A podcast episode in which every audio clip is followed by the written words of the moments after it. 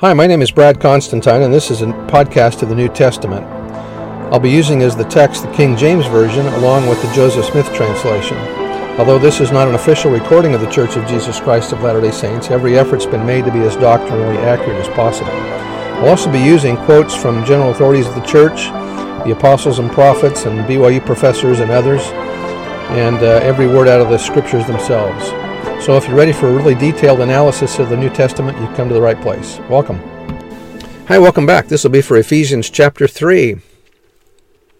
The heading reads Gentiles are fellow heirs with Israel. The love of Christ passeth all understanding. Verse 1 For this cause I, Paul, the prisoner of Jesus Christ among you Gentiles, for the dispensation of the grace of God which is given me to you ward, as ye have heard, that by revelation he made known unto me the mystery of Christ, as I wrote before in few words. Paul mentions three mysteries in Ephesians. The first mystery pertains to proselytizing period, called the times of the Gentiles. The second is the dispensation of the fullness of times. And the third is marriage and the church. That was by Rodney Turner. Verse 4 Whereby, when ye read, ye may understand my knowledge in the mystery of Christ Paul employs the term mystery 20 times in his letters in discussing Christ, the gospel, the resurrection, Israel, the Gentiles, speaking in tongues, iniquity, and godliness. A mystery is a divine secret or unknown truth. Three mysteries are discussed in Ephesians. The first mystery pertains to a process that began in the days of the apostolic church. For the first time since the flood, the non Israelitish nations, Gentiles, were to be given the opportunity to receive the gospel and be adopted into immortal Israel. In doing so, they would partake of the unsearchable riches of Christ. This proselytizing period is called the times of the Gentiles. Again, that was Rodney Turner.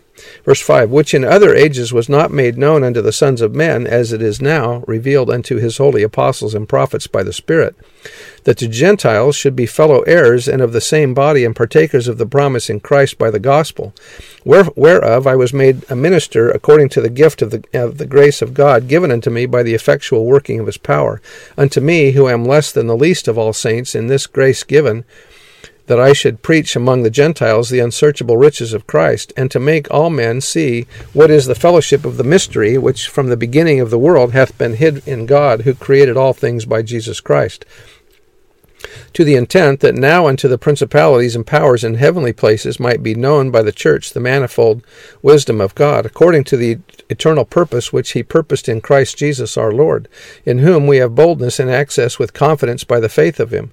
Wherefore I desire that ye faint not at my tribulations for you, which is your glory. For this cause I bow my knees unto the Father of our Lord Jesus Christ. Paul is saying that Christ and God the Father are two distinct persons.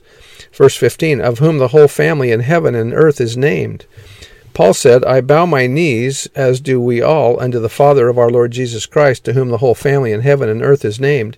In a manifestation to Brigham Young after his death, Joseph Smith told his successor to be sure to instruct the saints to keep the Spirit of the Lord, promising that if they would do so, they will find themselves just as they were organized by our Father in heaven before they came into the world. Our Father in heaven organized the human family, but they are all disorganized and in great confusion. Brigham also said that Joseph showed him the pattern, how they were in the beginning. He said that he could not describe it, but that there, mu- there must yet be a perfect chain from Father Adam to his latest posterity. During an illness, Jedediah Grant visited the spirit world two nights in succession. He reported a perfect order and government that existed there, saying that the righteous gathered together, that there were no wicked spirits among them, and that they were organized in family capacities. To my astonishment, he said, when I looked at families, there was a deficiency in some. There was a lack, for I saw families that would not be permitted to come and dwell together because they had not honored their call, their calling here. That was by uh, Millet and McConkie verse uh, or Joseph Fielding Smith said, "In this a family in heaven and in earth. Yes, that family is composed of those who go to the temple of the Lord and there are sealed or married for time and for all eternity, according to the law of the Lord."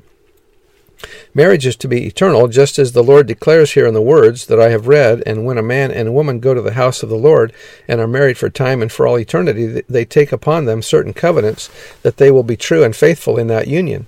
Children born in that union will be the children of that father and mother, not only in mortal life, but in all eternity, and they become members of the family of God in heaven and on earth, as spoken of by Paul, and that family order should never be broken.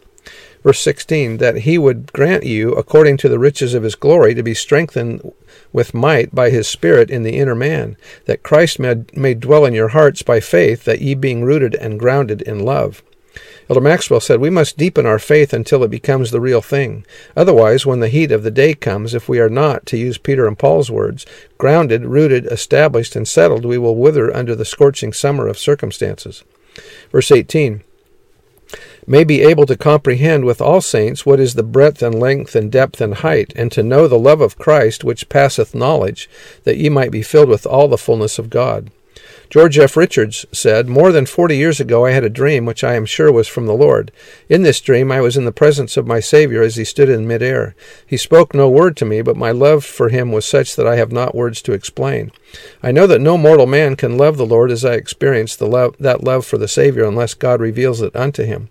I would have remained in his presence, but there was a power drawing me away from him, and as a result of that dream, I had this feeling that no matter what might be required at my hands, what the gospel might entail unto me, I would do what I what I should, what I should be asked to do, even to the laying down of my life. And so, when we read in the Scriptures what the Savior said to the to his disciples, "In my Father's house are many mansions. I go to prepare a place for you, that where I am, there ye may be also."